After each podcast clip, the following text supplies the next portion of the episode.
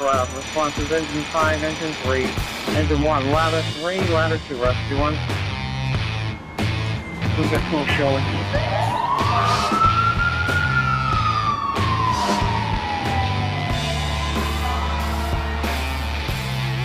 Division 1, you're on location, box 23, reporting smoke showing 727.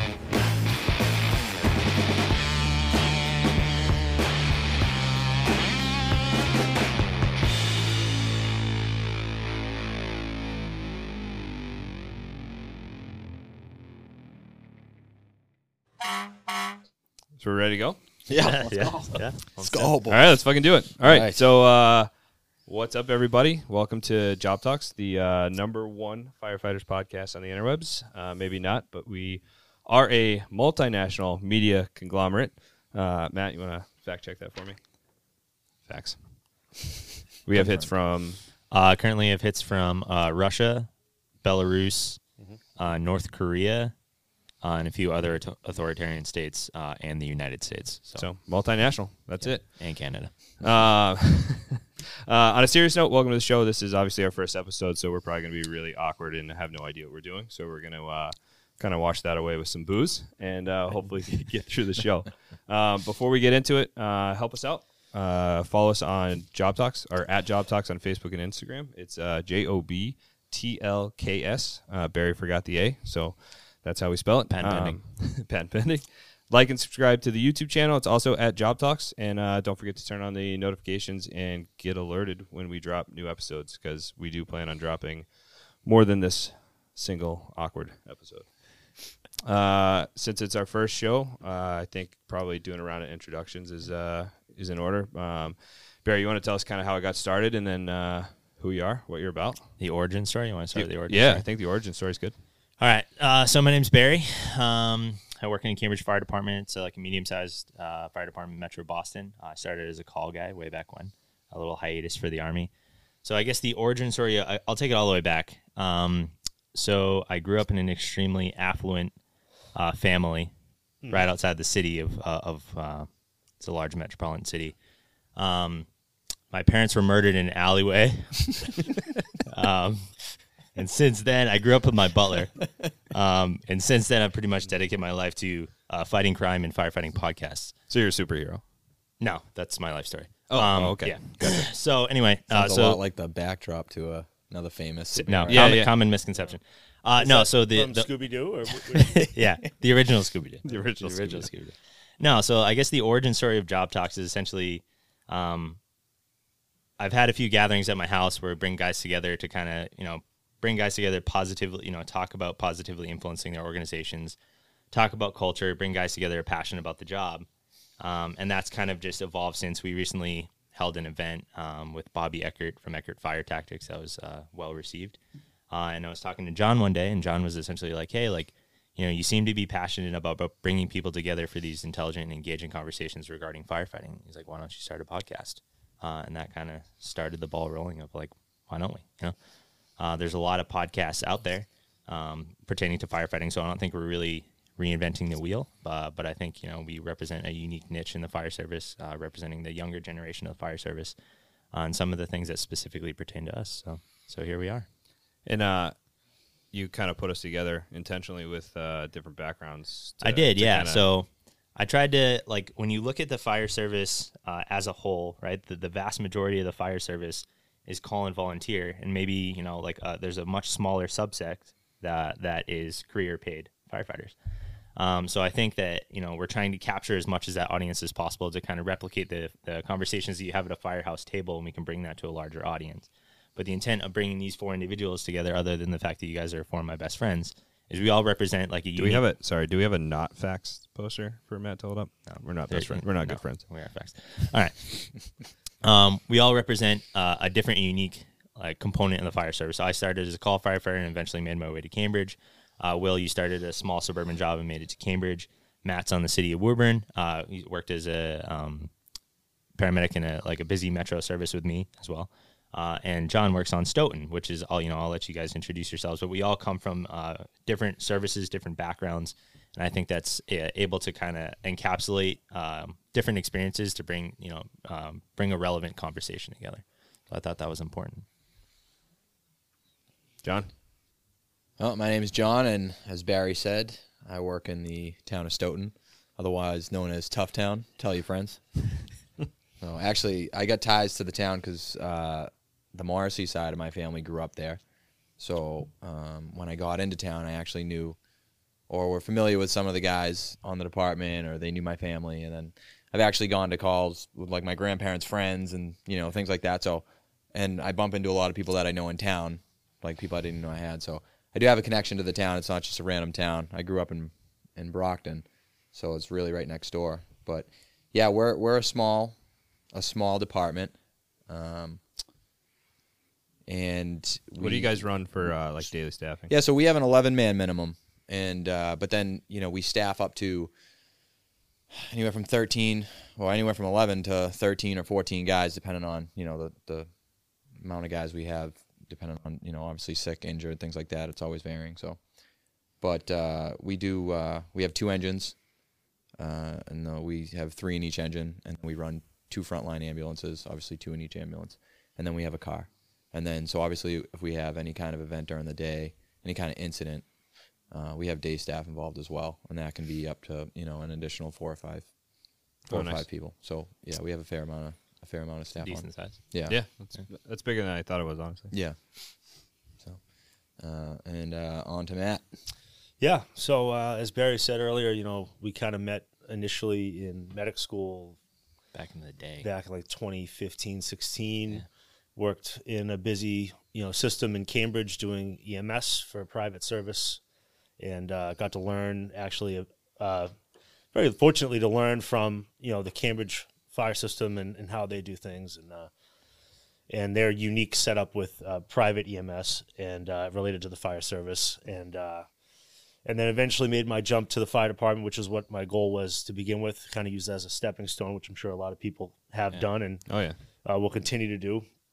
Uh, Woburn is where I work now. Uh, it's a smaller, you know, city just north of Boston. Um, you know, daytime populations right around fifty thousand, but then with the industry during the day, it easily jumps up to several hundred thousand. We got two major highways, a, a rail service, uh, so we get a little bit of everything. Um, the department sizing itself, you know, we're eighty guy, you know, eighty men fully, you know, on the job. We have five firehouses. Our, our minimum manning per day is 17. Um, so we can run down as low as 15, uh, but we try not to. Yeah. Um, we try to keep it up around 17, but you know how that goes, the politics and everything. Yeah. But Oh yeah. uh, so, like I said, five firehouses, three ambu- uh, three engines uh, with three men apiece, one tower, uh, three men. Uh, we have a full time ambulance with BLS with two guys. We have a second ambulance that we run Monday through Friday uh, only. Um, no nights, no weekends, no holidays. Uh, just Is that people an people don't get impact sick truck? on those days. it's a second ambulance BLS that we staff strictly Monday through Friday because apparently that's the only time you need it. And Just an uh, impact truck, right? When That's you what I was the saying, highest yeah. population in the city. Yeah, it has nothing to do with need. It has everything to do with finances. But again, that's the politics behind it all. But um, Yeah. so the need is there, and we know that, but Yeah. it's not as Right. easy uh, accomplished. And then we have a, uh, a shift commander, which is the captain. He has his own personal vehicle, and then we have a deputy chief and the chief as well. So uh, you know that's our typical day to day, and uh, yeah, it's a very unique system. So Nice. Uh, I'm Will. Uh, I work with Barry on Cambridge. Uh, I am a transplant, um, Air Force brat, so kind of moved all over, but from Florida mostly. Uh, I worked on a smaller suburban department um, where we ran uh, uh, six on duty when we were full and ran down to five. Um, cross-manned uh, the ambulance with the ladder and the engine at uh, one station, and then the other station ran uh, two guys. Um, it's a good department, but uh, almost four years ago came over to Cambridge. Uh, that's how I met met Barry. Uh, honestly, the day one, I thought it was the biggest mistake of my life because Barry had me scrubbing the walls of the kitchen at like eight o'clock at night when we didn't have any air conditioners. It's It was- called it's called building discipline. It was legitimately like 85 degrees in the station, and I was like, "What the fuck did I do?" We're using soft bristle or hard bristle Uh, toothbrushes. he had soft bristle. Yeah, uh, those are work better on for your gums and the walls. Uh, but so Cambridge, we run uh, eight engines, uh, four trucks, two squads, a rescue, and two division chiefs.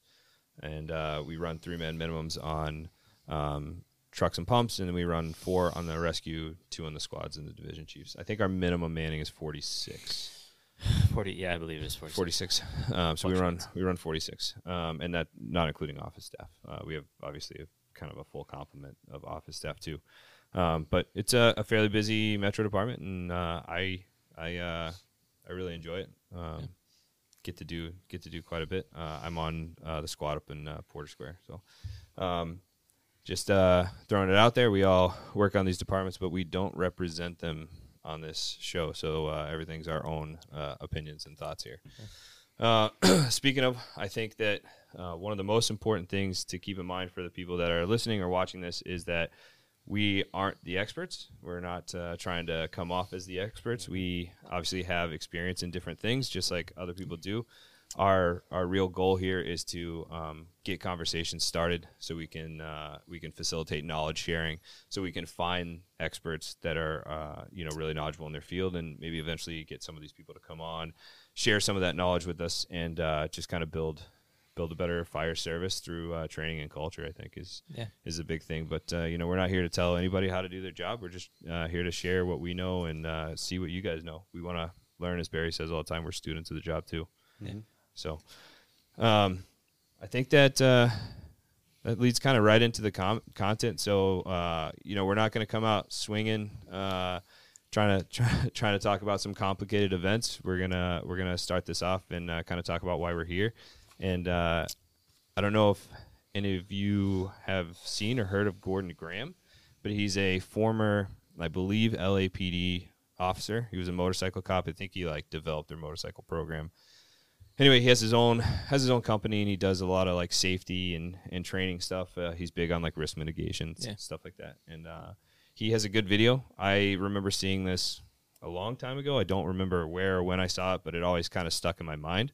Um, so it's older. Apologize, the quality's not uh, maybe not the best, but uh, the the point is there. So I'm just gonna play a short short clip from the video and. Uh, and then we can uh, talk about it. So, Nick, you want to throw that up?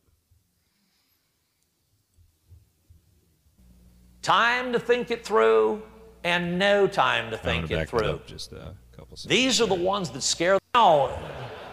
I said, very good, Jakey. That is a high risk, low frequency event. But there's two types of high risk, low frequency events the DTs and the NDTs. Time to think it through and no time to think it through. These are the ones that scare the hell out of me, folks. Right here. about the DTs. What I like to call the HR once or twice. LF, NDTs. Tasks that are very risky, done very rarely, with no time to think it through. And the bad news for us in public safety in general, and you in the fire service in particular, is that we have a number of these HR, LF, NDTs. High risk, low frequency, no time to think it through. Let me give you some classic risk management, ladies and gentlemen. If you study consequences, these can be identified through a study of consequences. And once these high risk, low frequency, non discretionary time tasks have been identified, they can be addressed through a serious training program a serious training program that focuses every day on HRLF NDTs, where every day is a training day. What will we do if this happens? What will we do if this happens? High risk, low frequency, non discretionary time tasks. These scare the hell out of me, folks. The good So that's uh, I mean the video is like 15 minutes long. Uh, we're gonna have that up on our Facebook page, um, or it should have been up already.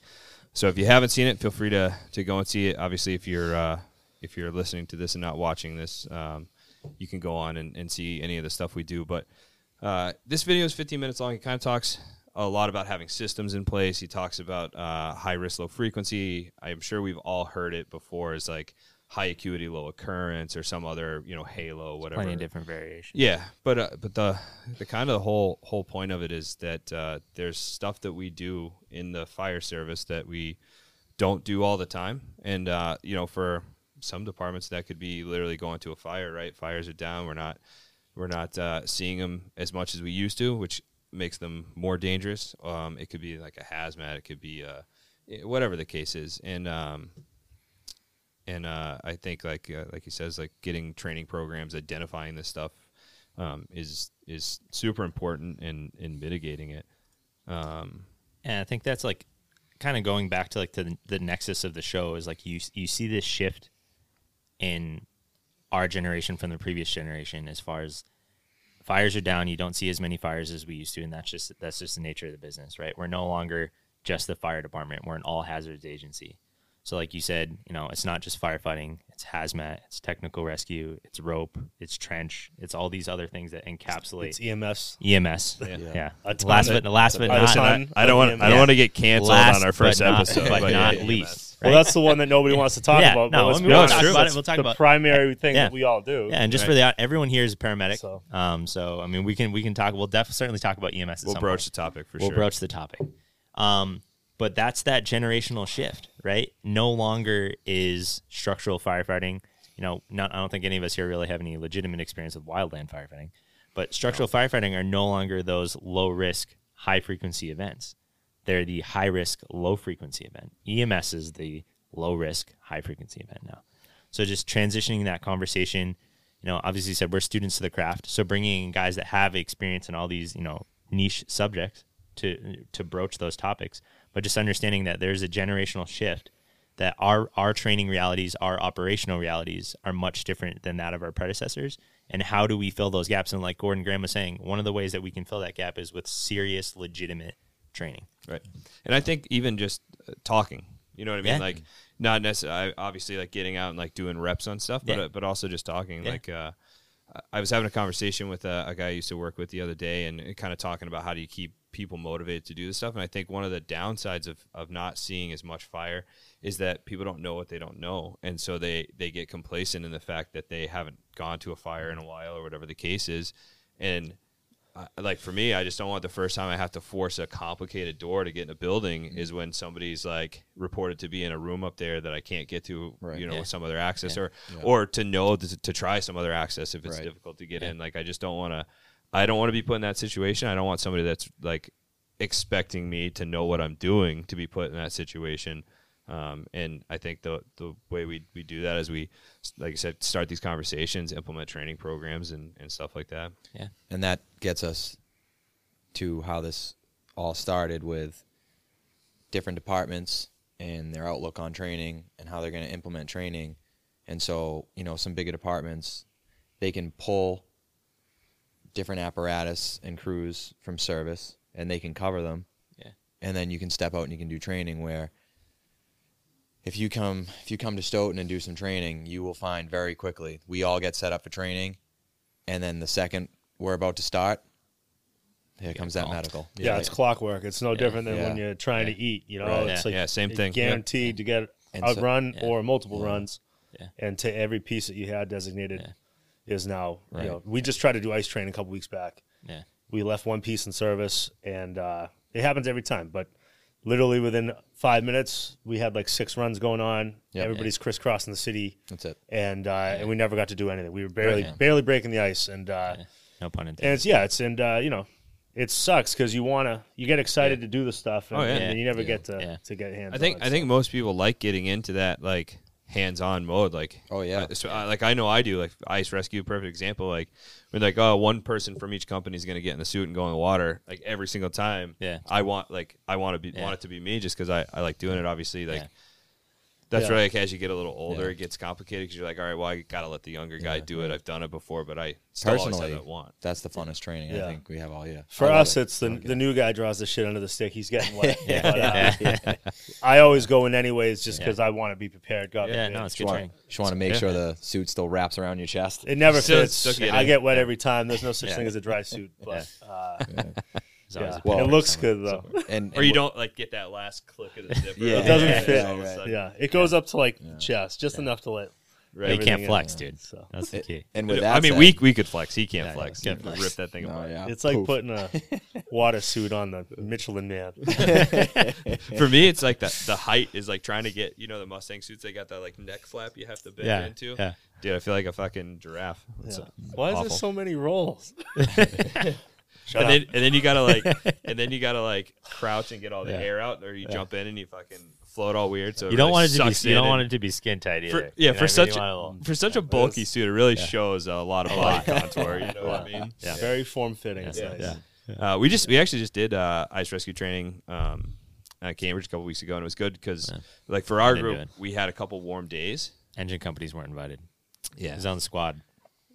yeah squad life. Squad. Uh, You want to explain what that is to? Uh, Uh, it is the absolute best uh, company slash Yeah, we job. know, and- we know. oh, okay, so uh, no, but it was good because we, we went in and we had a couple of warm days beforehand. Yeah. So like uh, the groups that went ahead of us, like they had actually cut holes in the ice and got in. Yeah. But we got to go in and literally just kind of fall through. So like Yeah. as we were trying to make the rescues and Nice. stuff, we Yeah. actually fell in, which is Yeah. which is good because you know you're not going in when the ice is 18 inches thick Yeah. either. But no, which we don't get around here. I think you guys bring up a good point. So like, we kind of have the luxury of being able to call out of service. Like companies will call out of service for training, and like I didn't realize how much of an impact that had until recently.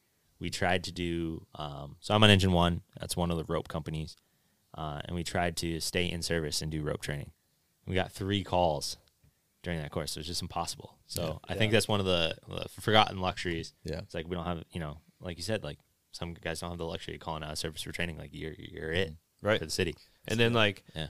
not to, to to, like, I don't think we should talk politics too much, Yeah. but like, the other way to get training in is to hire people on overtime, which is a huge budget Yeah. concern for Yeah. Chiefs. Like, Yeah. it's It's not It's going to be a no go doing for a lot. Not of happening. it's gonna be a no go, Yeah. you know, Yeah. and Yeah. um, and Train so on so it gets hard. And then what do you do? And um, try and try and have that like like Yeah. intercompany stuff where you try Yeah. and get stuff done. Yeah. not not only overtime, but you know there are a lot of contracts out there that have um, training time built in to their contract. So you know some guys get like sixty hours a year of paid training outside or inside the department, however they structure it. Yeah.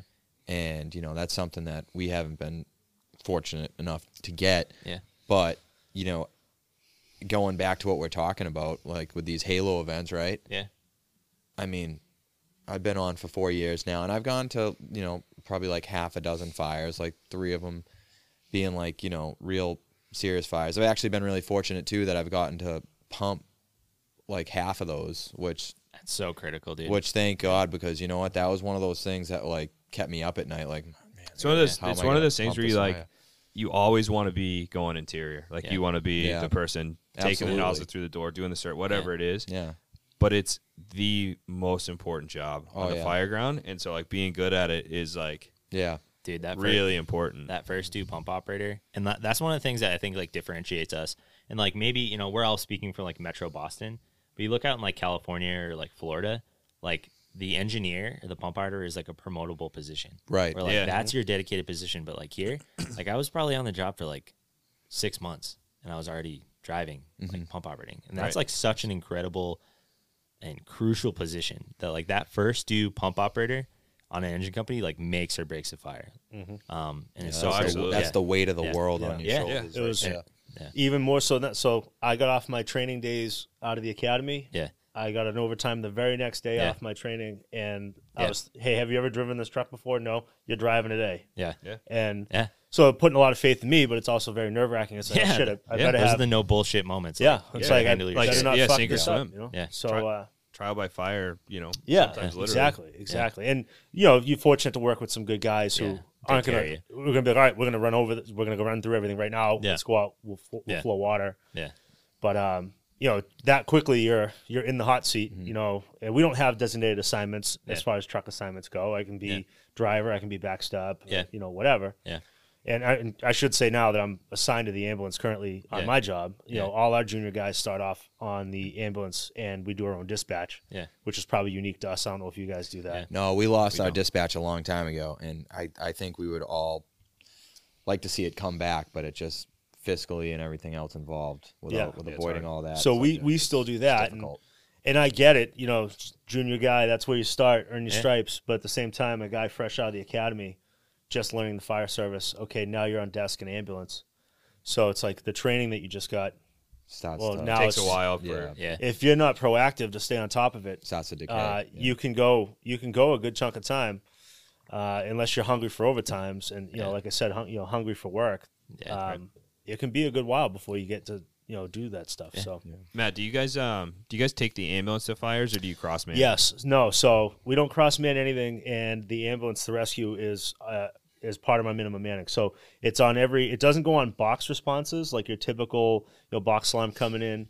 Um, but if it's a report, anything report of you know inside odor of gas, uh, you know, s- any report of smoke or fire, it always goes no matter Yeah. what. And uh, and that's kind of nice because you, you know if you're like I said, if you're a hungry guy, you know, You're gonna you're, You're on get put top on- of it, You're gonna get put on Yeah. everything. it. You know, I know me personally. I, you know, it's a personal challenge to beat the first due company there Yeah. Yeah, yeah. because I want to work. I want to do Yeah. stuff, and Yeah. uh, so you know you end up getting there pretty quickly. Um, either with the first arriving company, definitely with the second arriving company. Yeah. And uh, our current assignment is to our SOPs is to uh, report to the tower, and the lieutenant on that piece will give us assignment. So we essentially turn our, our ladder truck into a, a, a Oh, so you guys go from uh, from uh, ambulance to truckies on yeah, scene. yeah, Yeah. That's not but a bad, that's not a bad gig. it, the reality of it though is, you know, you might beat the, the ladder truck there, and which more often than not, unless it's in their district, you probably will. And uh, and then your assignment changes right away. So you Yeah. kind of plug and play. You know, you're going to report to whoever the officer is on scene at the Yeah. time. You know, more than likely going to be search. Yeah. Um, and then, but you know, the situation kind of dictates. You, Right. you know how that goes. It's like so. that's like you, Will, the squad. Yeah, squads are, are similar. They're kind of uh kind of plug and play too. Yeah. So do you want to depending on- explain like you know our squads are different than like the traditional variation? Yeah, so there's like the uh if you go to some of the Instagram pages, there's like the squads, you know, like uh, you might see in FDNY or I think Lawrence has one. Um, Sprock, Brockton has a squad. Yeah, squad squad A. but do they roll an actual squad, or do they yeah, roll? it's the squad A. Oh, okay. yeah, yeah, they make yeah. they make fun of our, our squads, which are like they call it like two man Cali rigs. Yeah. uh, the the stuff from like emergency back in the day. Um, so we're both so we're medics. So so one thing with Cambridge is we staff um, we staff ALS, but we're not transporting. So we staff both squads, the rescue and two engine companies have medics on them, and it's kind of a first response service so that we can initiate ALS care, transfer it to the ambulance company, or if it's uh, if the situation dictates, we can take the ride as well. Um, so we always have medics uh, in service. But uh, anyway, so on uh, fire response, so we're the same. We don't uh, we don't do box alarms and stuff. Um, we kind of have some equipment to do light rescue and extrication meters, um, uh, some hazmat stuff. But on scene, it's all about when we get there um, and who else is there, and you know how like so if the engine's running a three, then you know maybe we help uh, get lines in place. If the uh, engine's running four, maybe we go in and do the search immediately. Obviously, the building dictates that too, and the report of people inside. So I've been I've been fairly fortunate on it, and I've kind of got to, to Yeah. do um, a decent amount of stuff. Um, but yeah, I enjoy it. Yeah. I I was I have never pumped a fire. So if I could just go back for a sec too, so I'm sure guys watching this would be like, what you know, what good is the ambulance getting there first? I understand that. I'm, I'm just saying I'm hungry. and I want to get No, there. Yeah, but you know no. what? I, But, I, uh, I've had that you know, conversation. Obviously, there's no water on it. It's useless. Yeah, You know, but that's search, man. It's just or if there's and it's- victims, if there is victims, you know, we we know that we have to. Ideally, you get the ambulance that piece out of the way. Don't Yeah. block You're any of the the, street, the, yeah. the Yeah. crucial pieces from getting to the Yeah. fire. Uh, so, and we know that and we practice that a lot. Um, you know, beaching it up the street, Yeah. but at the same time, not fully uh, Yeah. getting it lost on scene because Yeah. if there is somebody that has Yeah. to be pulled from the house, Yeah. we do have to be the primary. Oh, so you guys are the, the medical response for your own people too. We have a contract with a private company to come provide an ALS and a BLS on scene standby for us. Yeah. But if the situation dictates where you know it's somebody being pulled from the house, those resources aren't going to be there for at least five to ten minutes or Yeah. longer, Yeah. if they're even available. Yeah. You know, Right. because especially right now. the reality of it, private EMS, they're never available. So, Yeah. um, do we would we use a surrounding town if we Yeah. needed to? Sure, um, but we try not to remove ourselves because realistically, you do have an ambulance on scene. Yeah. As much as we want to get engaged in the fire aspect of Yeah. it, you do have a responsibility to provide care to people too. Yeah, So and I, I honestly, man, like I wouldn't, I wouldn't sell yourself short. So like it's not like you guys are third service where you're showing up with just an ambulance you can't do shit, right? Like you got you guys are probably the quickest piece of apparatus in the city. If you guys are calling off first, you have the opportunity to give a good quality initial size up and report. So incoming companies know, one know what they're dealing with, and two, if you get reports of active trap, you guys are going in. You're the, you're initial Yeah. search. Like you don't need a hose Yeah. line to do a search. You, No. you can also like so. s- I've, I've actually had this conversation too with people. So the squad's the same way. We don't, uh, y- you know, I always take a can in for a reported fire, Yeah. but we don't carry. You know, you we guys don't carry have a pump. cans? Yeah, Yeah, yeah, yeah. We yeah. have all we have Yeah. all that stuff. Yeah. We put a lot on of the fire ambulance. we have can. we have you know TICs and we have Yeah. you know all, everything we need Yeah, to safely enter a burning Yeah. building On the But- ambulance? on the ambulance. You kidding me? Really? Yep. Wow, Yeah. We don't have any of that. We don't have gas meters. We're trying to get those. Yeah. Yeah. Wow. But that's uh, awesome. We So you have, guys, you guys are also kind of functioning like your rescue because you don't have a heavy rescue, right? correct. Yeah, so- correct. Exactly. But exactly. but uh, like I had the conversation like, okay, so maybe our apparatus isn't a functional piece of apparatus, but the personnel are functional for a lot of reasons because one, you got somebody trapped. Like I want somebody there sooner rather than later. you can only survive that environment Absolutely. for so long. But also, if you got to get a door open or something Yeah, like you that, you can be there doors. first. Like you can have the building ready to go so that when that pump comes up, that line's going Yeah. right in because the ultimate goal obviously is to get Yeah. water on the fire. So Yeah. we had this conversation the other day, just sitting around the table talking at work, and uh, you know there was debate as to you know you show up, heavy fire on arrival, second floor.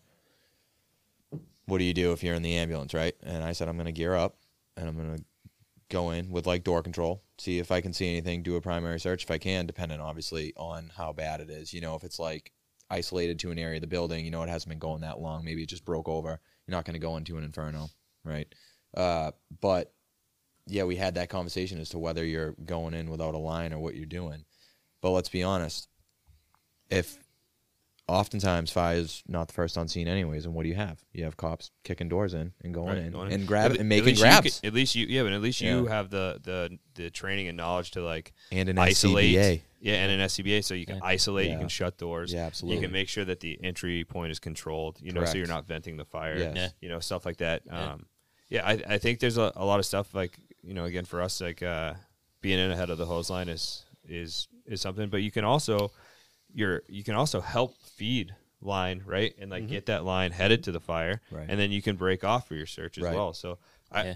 Yeah, I, I don't. I, I mean, I don't uh, personally agree with that. Like, you, you know, you're useless if you don't have water or a ladder on your truck. Um, the personnel are Yeah. are important too to to do that stuff. But So, in all the fires that I've been to, I've been to uh, one of them, and it was the first fire I went to. I was on the ambulance, and uh, I mean, I got to do everything. Whenever there was a gap to be filled, you know, it was just kind of you know you, you stick with your guy on the ambulance, but whenever something, we were just swing guys, Yeah. and so you know we were up and down ladders, up and down the ladder truck. In pulling ceilings, backing up holes. we, we did everything. Yeah. So I mean, it Right, was, so it was one comes of the best back to the to whole training topic Yeah. because in this setting you're you're going to be asked to do one of many many tasks. You don't know which one it's going to be, so you're going to Yeah. kind of be proficient at all of them. Yeah. Right. You know, you're not assigned to just one Yeah. piece. You could be assisting that piece, assisting this piece, you, Right. you know, whatever it may be. And- so go ahead. Yeah. I think that's one of the biggest benefits. Like sometimes like people I often find like guys on smaller jobs like shortchanging themselves in their experience. Like you guys have a huge benefit of cross like you know, the, the department that you both worked at for a period of time, or you guys, like you guys cross staff to a degree, right? Yeah, we cross Yeah. staff out ladder with Yeah. our ambulance. Yeah. That's an incredibly valuable experience because you, you have in bigger cities. Like I'm assigned to an engine company. Like I'm not assigned to a ladder company. I don't have that much exposure to a ladder company. Guys that are responsible for cross staffing apparatus, like you have to be proficient with an ambulance. You have to be proficient with an engine company. You have to be proficient in a ladder company. My responsibility is to be proficient on an engine company, right? and Like, sometimes in one spot for your in entire one spot career. in my Right, district, right? Unless I'm picking up overtime.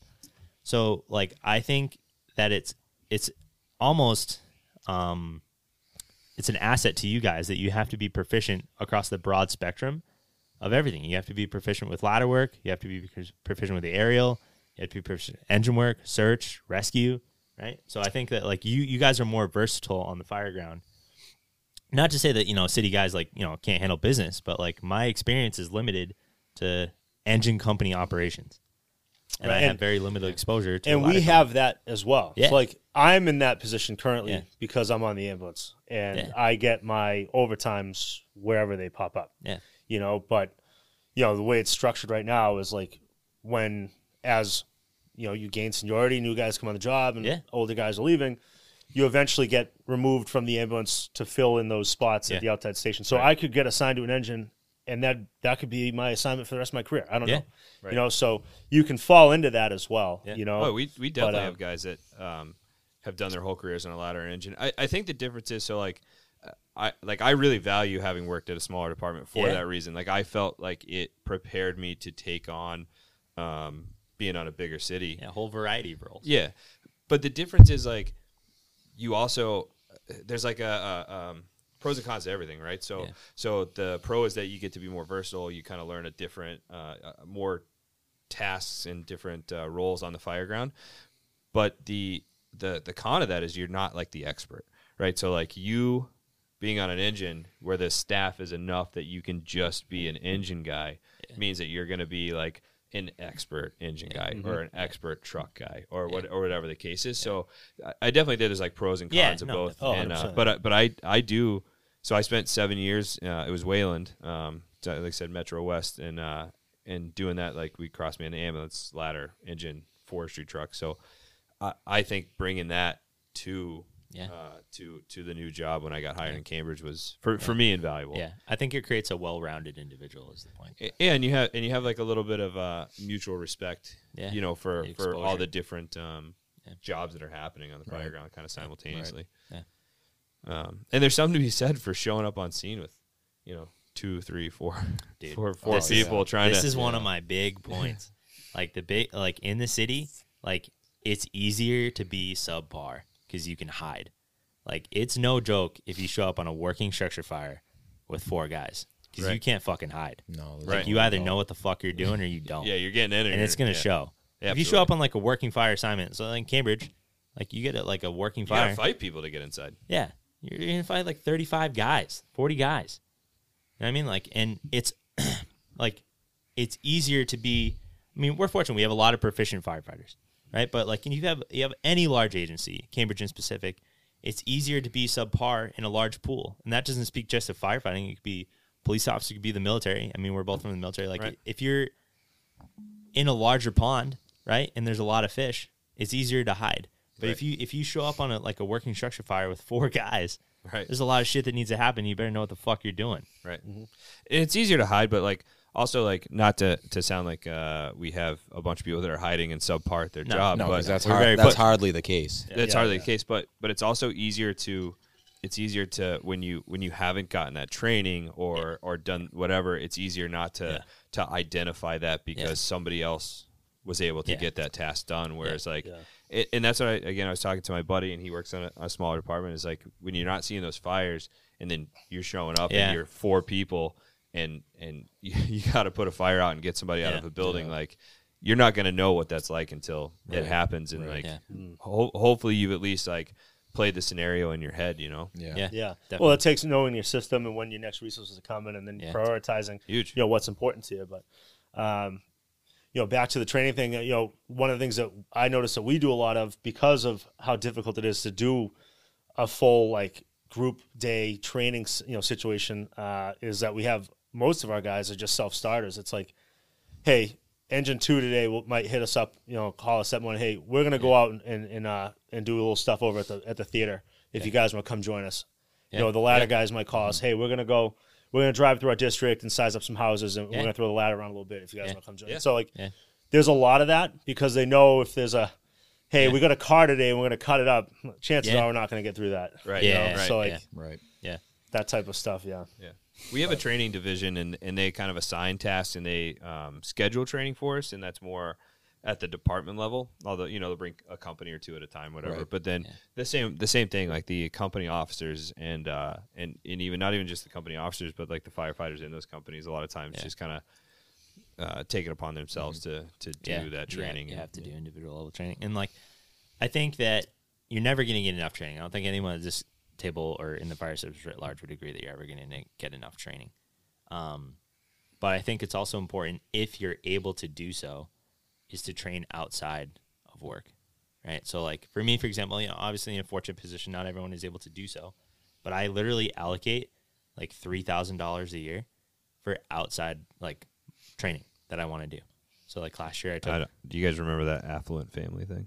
Yeah. yeah Three so- Three. Yeah. That's uh three zeros behind that. yeah, yeah. Um, But so like if there's about to be a training that if there's training that you want to do that like maybe is not within your department's means or resources or you know you, you know you have to wait for your turn. Like you can there's nothing wrong with being a go-getter and going and getting that training yourself. Right. like all my rope experience like rope one two and three i went and did myself. Like because if you uh, if you're hungry and you want something then go fucking get it. And i think that's what comes down to. And i understand that like not everyone can afford to like i'm gonna go take you know Yeah, rope we, one and we're two not all as well off as Yeah. you. Speaking of rope, We Barry. Barry roped me into some training Yeah. a few years ago Oh, that yeah. uh, So- we got ripped off real good Yeah. on. So yeah, I'm still pursuing the legal ramifications of I'm pursuing. still a I'm still damaged goods yeah. from What that, was- so I haven't it? signed up for dude. an So wait, training since. so I'm still upset. He let it go. It's not over for me, dude. It's not over. not over. Um, so we were gonna take some training up in New Hampshire, uh, one of the bigger jobs in New Hampshire. Um, and essentially they were hosting a two, it was like a two day track. They had like an engine company track and a ladder company track, if I'm remembering correctly. But anyway, we it was like three. What was it, John? Like Yeah. 350 bucks. It was three hundred and fifty two dollars, oh man. And and uh. I don't remember what it was You about. spent 'cause I- three thousand five hundred dollars on. Yeah, yeah. I Uh, don't remember what it was about because I'm still anyway- trying to recover from it. Yeah. So we spent it was like 350 bucks for like two days. We are gonna go up there, spend the night. It's not bad, but it's not cheap. I wouldn't No, want to no, it's not cheap. No. Yeah. No. Uh, but obviously COVID happened. It was the beginning of COVID, so they just canceled shit carte blanche. Yeah. Uh, did you invite me to this? I did. And I said no. Yeah, Yeah. He almost Good. ripped you Yeah. off real Good. good. Thank too. God. So anyway, so this company, I must. I I'm not still gonna, getting I'm the not gonna, invite. yeah, I don't I'm think not I gonna got name that names. Like this company is like Check not emails. not a small company in the like ticket hosting industry. Like went completely upside down and didn't have enough money to refund everyone. So here we are, two and a half years later. Were you guys training at the fire festival? Wait, so you guys got No, hosed? this was you guys this was essentially the fire festival of fire training. Yeah, this, We didn't But even the actual fire yeah, we didn't even get bologna Did you- sandwiches. oh, you didn't even- and yeah, this went so- beyond the fire service though. They were they're No. millions and millions and So I looked it of up- dollars. Yeah, Really? I looked And- it up recently. There's like a 95 million dollar lawsuit against oh. this company because they still owe. Yeah, it's big. Wow. I would like to thank you from Yeah. the bottom of my heart for not inviting me. Yeah. Yeah. So of that 95 million, you best believe there's 600, 700 bucks that I'm gonna fucking get. Sorry, sorry. Yeah, that would be uh, that'd be seven hundred and four dollars. Yeah. Just uh, I'm not a math, math. guy. I'm not a math guy. I, I I, don't do wrote math. I wrote it off to good I good don't do med math. Why do you have to do med math? There's clocks, right? Isn't that the, the whole thing? 60 seconds in a minute. Uh, that sucks. Number one. Number two. Uh, Barry's rich, so we've learned that. Uh, no, but I honestly, I Both think my it, parents were murdered in an alley. I'll remind you. Yeah.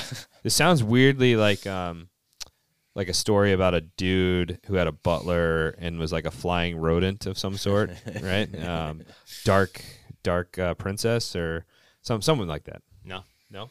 No? Yeah. I would appreciate you not mocking my life. Pterodactyl man? No. This sounds something like just that. like Frozen. That's what it is. That's what it is. That's How dare is. you? How dare you? Yeah. Sounds Nailed just it. like the plot to I always Goodwill knew you were a Hunting. princess. Uh we've done some training outside. Well, I mean we did the uh, the uh, Yeah. Eckert, Eckert class, we did, Did uh, class, the fire academy, we did the um, advanced, structural, firefighting. Great class. Yeah. Highly recommend. just uh, that was good because we were fairly new to working with each other, and we were Yeah. just kind of like, hey, before we go in a fire, let's go do it at the Yeah. academy. And, and it, it doesn't have to cost money to be good training. Right. Like leverage the resources. You know, whether you have a county-based fire system, whether you have a municipality based fire system, whether you're, you know, I started on a call job that hosts their own internal organizational training. That's high-quality training, or whether it's the fire academy. You know, we have the Mass Fire Academy. It's Connecticut, California, whoever you have. There's a lot of classes that I, I don't think people realize are available that are free of charge. Yeah. you just have to pursue it. yep. And that was one of the best classes. That was a great class. Yeah, I Yeah. thought it was. good. I mean, obviously, you're not getting in there burning up and whatever, but it was good No, to just but- like uh, being new to working with you Yeah. and like getting into a Yeah. smoky, blacked out environment on Yeah. air where. Yeah. You know, some people have a harder time than others with that stuff, and Yeah. like it, it was just for me, it was a, like less of the training as far as like moving hose line because I knew how to do that. It was more like a Yeah. confidence builder in like working together with you. Um, No, I, I still vividly remember from that training a valuable lesson that I learned. So obviously, you know, we're in the burn building. You know, we don't have you know, we everyone has personal radios at this point. But, you know, radios can fail just like anything else. But during that hose evolution, we you know, they have the steel doors. but we had a coupling get so fucking bundled up. in Oh, that steel yeah, I remember that. And Will's advancing the hose line, and I'm trying to get this coupling that's literally caught within the seam of this steel door, and it's not fucking going anywhere. So I had to force it with a Halligan, but I had to run upstairs and tell Will like, "Hey, like, give me a second. I'm unfucking this issue." Right, and then run downstairs and fucking fix it, and then give him more hose line. But like those are the things that are going to happen on the fire ground. It's not going to go as you think it's going to go. Right. Shit's going to get caught up. Like we had we had a struck box the other day where I pulled I pulled we have it's called the brick. Essentially you're pulling the horseshoe. I had to go out and then I'm back around to give myself a little bit of leeway. But we had um like a couple street signs and shit gets just get caught up in the street sign. I got to go back out of the street, grab it from the coupling so it's not caught on the so it's never going to go as you plan. So I think trainings like that give you the opportunity to potentially identify or at least get exposure to the fact that things aren't going to go the way you want them to go and how are you going to react as a company I, I think like it, it's huge to have. I, I don't want to call those mistakes because they're not mistakes. they're, they're just shit that happens, right? No. But it's Pure good to have those experiences in a call where it didn't end up mattering. Right. So like I know Barry. So Barry and I used to be together on Engine Three um, before Yeah. we we swi- we split. But um, you broke up with me still upset yeah, well, whatever happens. Um, we're still friends. That's the important part. But but we had uh, uh, like I, I Matt, fact distinctly check that Facts. Facts. um, I distinctly remember we uh, another struck box where we uh, lesson learned lesson learned. Like so for for us, like you always get in gear and then go to the fire mm-hmm. or the struck box. You don't get there and get your gear on. And it's one of those things where you don't really does it really matter, right? And so we we were like two streets away. yeah we're right. Barry had the radio. Yeah. We were like two streets away. They struck it, so we were just like, we'll just go there. And then the like, the like confusion that occurred with like, I got dressed quicker. Barry was trying to give a report, Yeah. but then get dressed, and then like I was operating the pump, and then like nobody had actually gone in the house. So I was like, fuck it, I'm just gonna go in the house and make sure shit's good. Yeah. And then so it just like confused the scene. And you know, we talked to our deputy afterwards. We're like, "Hey, we fucked this up." You know, Yeah. like, uh, it- you know, Yeah. whatever. And, and it was one of the things he said. He said, it's, good- "You learned the lesson, and it didn't actually Yeah. affect the outcome." Yeah. Like, Yeah. yeah there's always going to be lessons. People are always going to do something wrong. It's dynamic. Yeah. But I've had three lessons like that on the pump alone. Yeah. So one quick question: How many snakes do you carry with you? Like to, uh, the LDH, the four inch LDH. How many snakes are on your truck? zero. Zero. Well, he's on Not the you. spot. You're a squad. Speak for Big, yourself. big squad guy. uh, so we carry three Yeah, so we have four. So we have a hundred feet, right? So I we engine two is coming up, uh, and you know they laid in, we break, um, and I'm pulling out. Uh, either way, we're, we're going to connect, right? And so we're, we're pulling out the LDH, and I don't know what happened. We just kept pulling, right? And it was like all I needed was two snakes. Except now I have an extra fifty to seventy feet of four inch Yeah. laying in the street, and you don't think that that's a lot, but now I'm like looking, and they're about to send water up to my engine, and it's like there's like hose like near cars. There are people watching us just sitting there, and I'm thinking this is gonna come up. This thing's gonna fill with water. It's gonna go over, break someone's ankle as it right. And so I'm yelling at people to get out of the way, and it was just because uh, apparently I forgot that I had four snakes available. You know what I mean? So it was It just one. Of, man. Yeah, absolutely. but nothing went wrong. There was no big kinks in the line. I had to move the hose a you still little had bit. a water supply. Still had you water supply. had It, it all everything. everything happened perfectly, but I Yeah. figured out after I was like, yeah, you could could, could Could- use a couple snakes could have there, been and you more would have been yeah, it would have been Yeah. it would have been laying in a straight line. Like the chief would have came been like, wow, great job, you know. At least you didn't charge the hose in the bed. Yeah, yeah. I haven't That's done that yet, best, but right? that will Have you- actually. done that? I've done No, that on training. I have not done that. I've done it I've on seen training. Of YouTube videos. Yeah. I'm just saying it could be yeah. worse. Yeah. yeah. I've done it on training, but as soon as I pulled it, I realized and put it back. But we still had to unpack the whole thing. gets drain that it. water and it wedge. The problem with it is it wedges. Like when it's in that bed and it's like, dude, it's fucking tight. Trying That's it. Barry, That's you're it. making some faces over there. i've never charged those but I haven't either. yet Yeah, Uh, but again, like man, you this won't is, live like, that one down. They still they still make fun of me about it. it's all right dude. Well, that's It- it that's happens. everything we do. Yeah, exactly. You'll, But that, you'll but that- never live it down. Yeah, but that's the thing. Like that's where like I think like these talks are important, right? So we Yeah. we can give each other shit, but we're not tearing each other down because Yeah. not Right, there's not a single person that will be or has been or is currently in the fire service that's not going to make a mistake Yeah. at some point.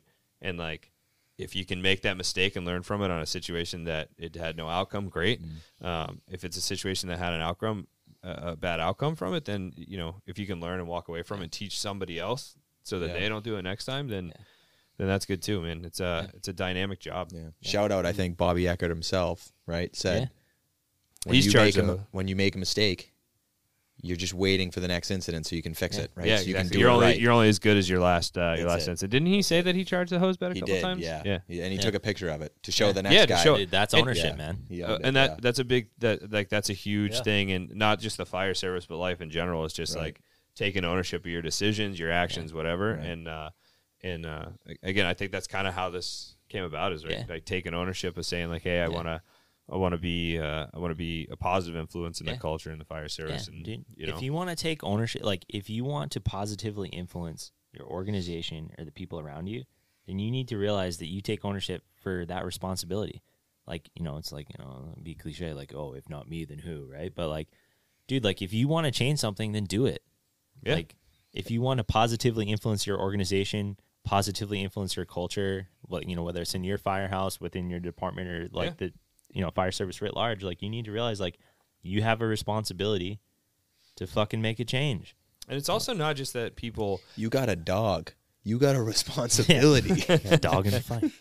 uh, it's not just that and it's not just that other people can't because there are so many capable people and like i hope that as we go through this that's what comes out like i hope we get all these capable people but sometimes it's just that people don't have either the personality or they're afraid to put themselves out there Yeah.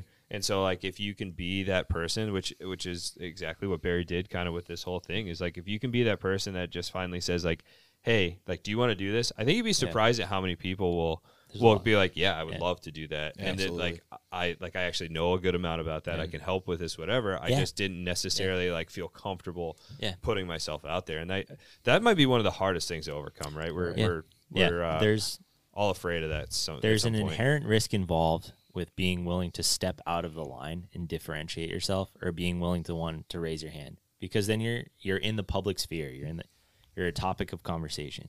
But you have to be willing to step out of the line and put yourself out there. And then I think you'll be you'll be pleasantly surprised with the amount of guys and gals that are into the job that want Yep. to be positive, you know, want to be a part of that change, want to be a part of the conversation, want to train, want to go to lectures. You'd be surprised. There's just a lot of people are just waiting for someone to like. All I view this podcast as, or you know, hosting the Bobby Eckert event, we're just facilitating the opportunity for people to come together and make a change. knowledge share. Yeah, Yeah. yeah. There's So, so many good I mean, people out even there. that like that that conference or talk, whatever you want to call it. Like Yeah. there were people there that I was like, oh, like yeah, wow, like I, you know, like sometimes you don't like they're maybe quieter in the station or whatever the case, and you Yeah. get and you're like, oh, like this is awesome. Now I know, you know. yeah, Yeah. there's definitely some guys who have so much knowledge, but they're kind of the type of guy where you have to almost pry it from them. you Yeah. figure you know, yeah. and Yeah. um, they're, you know, so valuable to the fire service, and uh, Yeah. you know, Yeah. but uh, Yeah. sometimes you just gotta seek that information out, Yeah. keep Yeah. picking their brain. Just But it's like it's like some of the um like the old military guys like they saw a lot of shit and like they're they're not really coming forward to talk about it and share all those Yeah. experiences because you know they're not all like Yeah. great experiences or whatever they've Yeah. just seen a lot of shit and Yeah. if you can get them talking sometimes Yeah. you're like I had Yeah. no Yeah. I had no idea Yeah. you did Yeah. this this this we got a guy at my job. He, You know. he literally tell you he's like, Give, name a street, I'll tell you, I'll tell you all the cross streets. Right. Yeah, that's and fucking awesome. we have yet to stump him. It's been Right. two years. that's that's crazy fucking awesome, dude. He's just uh, he just knows it in and Yeah. out. You know. yeah yeah, To uh, through and through. to Through and touch through. back on what you were saying, um, Will, about like you'd be surprised on who's willing to train. So I was working on a different group, and uh, one of my friends uh, who I had trained with him all the time. Whenever I worked overtime, we would do anything. We'd throw ladders. We would go grab extra hose. Um, we'd make ourselves like you know, just like like the hundred foot sections you're pulling off of a Minuteman load, and we'd practice deploying them. You know, we do stuff like that. So I took those drills back, and uh, me and you know I don't remember. I think it was it was just me and a couple guys, a couple of the newer guys, and uh, so I said, hey, I did this with uh, you know a guy in the other group. Just gonna lay this out. We'll do this a couple times. Just want to show you what he showed me. And so uh, my lieutenant at the time, and now he's the training captain. He uh, he came down. He's like, "What are you doing?" I'm like, uh, "I'm just showing these guys a few things that you know my buddy showed me over here on Group One." And and he goes, "Okay, yeah, tell me what you're doing." And I told him, and he was like, So this is exactly how we're doing it. And he's like, okay. He goes over to the intercom and he's like, group four, group four, everybody down here for a training. And I hung up the phone and he's like, now explain that to everybody else, and we're gonna do what you want to do. Yeah. And I'm like, and I'm like still new, and I'm like, is this guy setting me up? To Yeah, Is he- Is this guy fucking with is me? he setting me up Yeah. so I could be that guy who steps out of line so he can be like, You are now nerd? the most Yeah. You know what guy I in the group. Yeah. exactly. And I'm sitting there, I'm like, Yeah. uh, guys, so uh, we're gonna do this training, you You, know? know, you got some like dude that was on Yeah. the department before they banned smoking in Yeah. the background, just Yeah. like Yeah. fucking- Yeah. Yeah. Yeah, actually, Thanks a the- lot. Yeah, you're the guy that asks Yeah. questions during the lectures. It's like, thanks a Yeah. lot, dickhead. Does anybody have any questions? yeah. Yeah. Put your fucking hand up. Shut your mouth. So, but you know what? It facilitated exactly what's going on right here. That's good culture, huge man. That's, conversation. that's Yeah. huge to be like a new Yeah. guy. Yeah. Have a have a seasoned guy, an officer there, Mhm. and he says, "What are you doing? Okay, I like what you're doing. Hey, everybody, come down and let's do Yeah. this. Like that's Right. fucking that's great. Yeah. To me, that's great Yeah. culture, man. Yeah. That's Yeah. great. I like that. No, that was definitely a um, like a standout moment. I was ha- that was like looking back. I didn't realize how huge it was when it happened, but like looking back, yeah, that was that was big. Yeah. You know what I mean? Because it, Creates it the just environment. it just facilitates the opportunity. got everybody talking Yeah. for the day. Yeah. You know, and so now, uh, what we're gonna do is uh, since I got this is just something we all just talked about. You know, we've all been talking about doing roundtable talks, which we do all the time. We're at work. We're always going to talk about it, but we don't. We talk about stuff, but we don't always specifically go over like our SOPs and things like that. So now we're going to take, uh, you know, Eckert's book, and we're just going to take one page out of it every day, and That's right sick. after roll That's awesome. call, Yeah. and we're just gonna whatever it is, and then we're gonna talk about it, and we're gonna Yeah. apply our tactics to it and how we're doing it, just so Right. and not so that we can just sit around and talk about fire tactics, but the problem is is that you have we talk about this generational gap, right?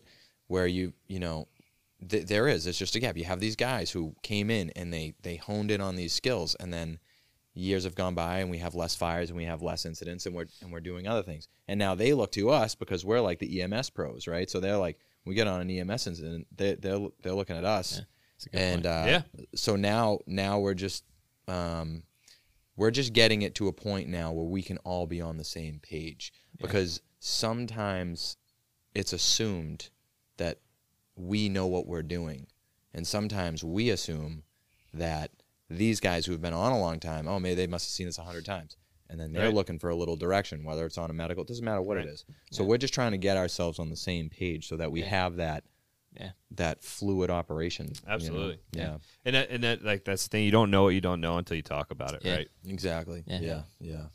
That's So- all the show is, is facilitating conversations. Yeah. So I mean, like, uh, kind of rounding it back to that, uh, rounding back to the video before we uh, we move on is is the uh, kind of the moral and the point is that we have fewer of these high risk incidents. Yeah. and that's good for people, but it's also like bad for being proficient in some of that Yeah. stuff. And and the way that we mitigate that is by having you know you know, he says a rigorous training program like that'd be that'd be fantastic if you could do it. You know, again, Yeah. like you know, you're on a department, you can't take people out of Yeah. service to do that necessarily. But for our purpose, the way that we can facilitate that is by having these conversations. Again, like finding people who know what the fuck they're talking about Yeah. that have done those Yeah. some of those high risk, you know, Yeah. low frequency events, Yeah. and uh, and and and find people and just knowledge share, right? To just just get people to just talk to us. Yeah, I mean, because there are it. those there are those guys and girls out there who are on those jobs that do have the luxury of being either proficient, either Yeah. Whether Yeah. it be from just high call volume and, and Yeah. still getting a lot of fires, Or luck. or, or luck, or Shit being- luck. yeah, yeah. Yeah. yeah, or just you know the sheer fact that they you know they train excessively, you know. Right. So Yeah. uh, those people are you know have great knowledge, and that's kind of what we want to see. Yeah. out. So- Yeah. Um, do you guys have anything else on that, or you want to? Uh, No, I think yeah. Let's dive into. It. Yeah, I uh, think that was right. good. So, Yeah. speaking of training and uh, knowledge sharing, and uh, um, you know, talking about different uh, tactics we might have based on our departments, uh, I think uh, we're gonna throw a size up scenario at you guys. Um, so, Nick, if you want to share that. All right. So. We, Oh Lord Jesus, it's fire. Lord, Lord Jesus. Um, so we What put is this that? on. Um, we put this on our Facebook page and our Instagram page. So if you haven't gone there and you're listening to this and you're not watching it and you want to see what we're looking at here, uh, feel free to do so. Uh, Barry, you want to describe what we're looking at? Yeah. So looks like uh, potentially two story, but I, I'd probably say that's a single story wood frame structure. Depending on that, looks like there probably is a walkout in the back. I would bet there's like a basement walkout potentially. Uh, you have a heavy bulk of the fire, obviously confined to the garage. Uh, looks like maybe a single car garage with a uh, side space. Um, immaculate grass. I just want to bring that up. Yeah, it's a real real tragedy Yeah, is that being being a some homeowner. some ladder is going to beach that lawn. Yeah, being a homeowner, um, my first and foremost priority is to preserve property conservation, as Matt said earlier. Um, preserve that grass because that's phenomenal. Um, yeah, so it looks like two and a half or uh, one and a half story wood frame structure. Um, you know, obviously heavy fire isolated to the garage, uh, potentially tenable space to the left hand side. Um, so, do you want to dive into like what everyone's initial call off is, or how do you want how do you want to dice this up? Yeah, so I like for me, I'd say that's probably like a one and a half story. Yeah. Um, uh, obviously you got fire bulk in the garage. It's probably getting up in the eaves. You're gonna definitely risk uh, having it on that top floor. I just see that window Yeah. above what's probably like a living room or something Yeah. there. To me, like no standing on the windows, no smoke pushing. Uh, may or may not have made it into the actual house at this point. Hard to tell. Yeah. Definitely an exposure issue. Yeah, Um, yeah, so uh, I, I mean, I for me, so coming off, um, I would just I would call that in as uh, obviously I'd say a one and a half story uh, wood frame building, heavy fire in the garage. Definitely call it a working fire. And then I think my uh, just given like a initial priority would probably be getting a two and a half off a off the truck and uh, getting the bulk of that fire in the garage, and then wetting down that exposure. You can see it's burning between there. yeah, And uh, I think a two and a half on this one. Just uh, the bulk of fire, obviously, is a lot. Um, it's going to be uh, it's a lot of fire, and then we don't know if there's a, a car in there or something that might Yeah. be burning metal, where we need to really have a high volume, and then obviously hitting that exposure. And then I think after that, the next line and uh, needs to go into the habitable space and make sure that door is closed, and if it's not, start putting out the fire, and then Right. probably be concerned about that top floor for sure, getting Yeah. up, getting up in there. So you want to do like a round table of like, you know, your priorities as a squad, my priorities as an engine company, Yeah, Cambridge, and then why, we can why don't you go ahead and, and I got a couple around. people that actually responded to this on. Yeah. So I don't mean to be on my phone, but I, I'm, No. pull, I'm pulling it up. Um, so from different departments that kind of gave their take Yeah. on it too. So Yeah. um, we can do that as well. So if you want to Okay. start, I'm actually gonna step away and get this. Yeah, quick. so you know, obviously we have the luxury. You know, I'm on an engine company, so I'll approach it from the engine company perspective. Uh, but we have the luxury. We're gonna have multiple engine companies coming to this call in relatively quick succession. Uh, obviously, you have heavy fire emanating from the garage. So my, you know, depending on whether you get reports of occupants trapped, um, you know, the priorities will differentiate. Uh, but you have bulk of the fire isolated to the garage, and you also have a, a, an exposure in pretty close proximity. So I would say, you know, I, I had someone that I, I, I trust and admire very much say for, for most residential interior structure fires, uh, inch and three quarter is going to be your bread and butter because it's so maneuverable. You can get around, right? So I'd say, you know, obviously we have the luxury. I'd say two and a half, sto- uh, two and a half uh, on the garage. You can knock down to the bulk of the fire, and obviously you're gonna have an inch and three quarter through that front door, uh, through the front door. Especially if you have a report to occupants trap, you want to put a hand line between potential occupants and the progression of the fire. Um, obviously, you know, ladder companies are going to be doing their thing. You know, squads probably going to be showing up doing search, right? But I, you know, realistically, and if you have the opportunity to do so, I'd like to have multiple lines being stretched at the same time. So you have an inch and three quarter through the front door, looking for extension, potentially putting that hand line between the progression of the fire and potential trapped occupants, as well as that two and a half knocking down the bulk of the fire in the garage, and that'll probably happen pretty quickly. Um, but that's that's my primary concern. Obviously, ladder companies will be working on ventilation in coordination with the engine companies. Uh, if the rescue's showing up, they're going to be doing search. They're also probably going to be helping with ventilation, um, securing utilities, uh, the works. But um, and obviously, as I said, my priority um, is that grass because knowing how much work has been has gone into that grass, uh, whether there's an irrigation system on site that it can turn on, or whether you need to get an additional hand line on a fog pattern. Um, That guy's that, out there. the- with yeah, the house that the house at this point is a loss. Grass. The grass is not a loss, and I know how much work has gone into that. Uh, Matt, you talked about earlier, like let's keep those couplings off the grass. I don't want any divots. Yep. Um, The do hou- what we the can. here. house is a loss, but that Yeah. lawn, that lawn can be saved. that lawn can be. I don't want you know. I don't know what month this is, but you know, like it's not scorched, right? So we have an opportunity to save that lawn for the rest of the season. Like, let's help that man preserve his dignity. He's lost his house. He has not lost his grass. He can still mow that lawn even when the house is completely Damn right to the You ground. still care for it. Yeah. Um, the flags, the American flag, still standing. Yep. God damn save- it. Yep. Save that. Oh yeah. Yeah. Um, Yeah. Matt, you want you want to take it? You Yeah, Want so you know, obviously, I'm going to pull off uh, in my ambulance. Uh, I'm gonna I'm gonna look at this, and uh, you know, my first thing I'm looking at is we have a small staircase here, so I'm gonna grab my stair chair. Uh, can't bring the stretcher into this one, and uh, you know, pretty much, you know, see, hey, you know, what's going on today? what you know, what brings us here? Um, so no, obviously, you know. Uh, we had a, a couple of these uh, exact scenarios play out uh, recently. Actually, it was just uh, just funny how they, you know, we had like Yeah. three of them kind of back to back, and I will say, you know, not being on any of them myself, but just kind of learning from the guys that did did show up, and uh, and and some of their strategies. You know, like you were saying, the uh, the first due company pulling off a big line. Yeah. Uh, you know, one of the guys I work with always, you know, can't stress enough. You know, big fire, big water, and uh, so they had great success on on this exact type of setup. Um, you know, more it was a split, Yeah. uh, you know, split level house with a with a garage on the on the first floor. Yeah. You know, underneath like your typical, uh, you know, like a living room setup or something. Yeah. But um, you know, and they were able to stop it to that to the garage space, and uh, Yeah. So I think it's just making that decision right away to, Yeah. to kind of attack, and obviously the, uh, but you know, is there a car there? You know, if there is, obviously someone must be home, right? Or Yeah. so, Right. you know, priority do a search, right? Get in there and, and see if there's anybody. Yeah. But um, Yeah, I was trying to tell, and it. I mean, it looks like the bottom of that garage door is kind of burned away, but yeah. yeah, it's Yeah. tough. And- It's and kind of then- tough to tell if that's a garage door. It's kind of hard. To I see. can't tell if there's a pillar there, and there's almost like a, a small subsection on the corner. yeah, it, Yeah. it looks like a. Yeah. It looks like not quite a two car garage, but Yeah, um, that I mean, was- it also could be deception just at Yeah. the angle. Yeah, right. but it, it definitely looks like At least um, they took their trash out, you know. So. Right. Yeah, I mean, So maybe that was that's what started it. Yeah. Or or Yeah. they just didn't bring it in after like a week. Yeah. Yeah, And it's just sitting that's Yeah. he didn't bring it in, so she's like, "Fuck you,", know what, though? and she a- lit the place. with a lawn with a lawn like that. Yeah. He probably brought his trash. yeah.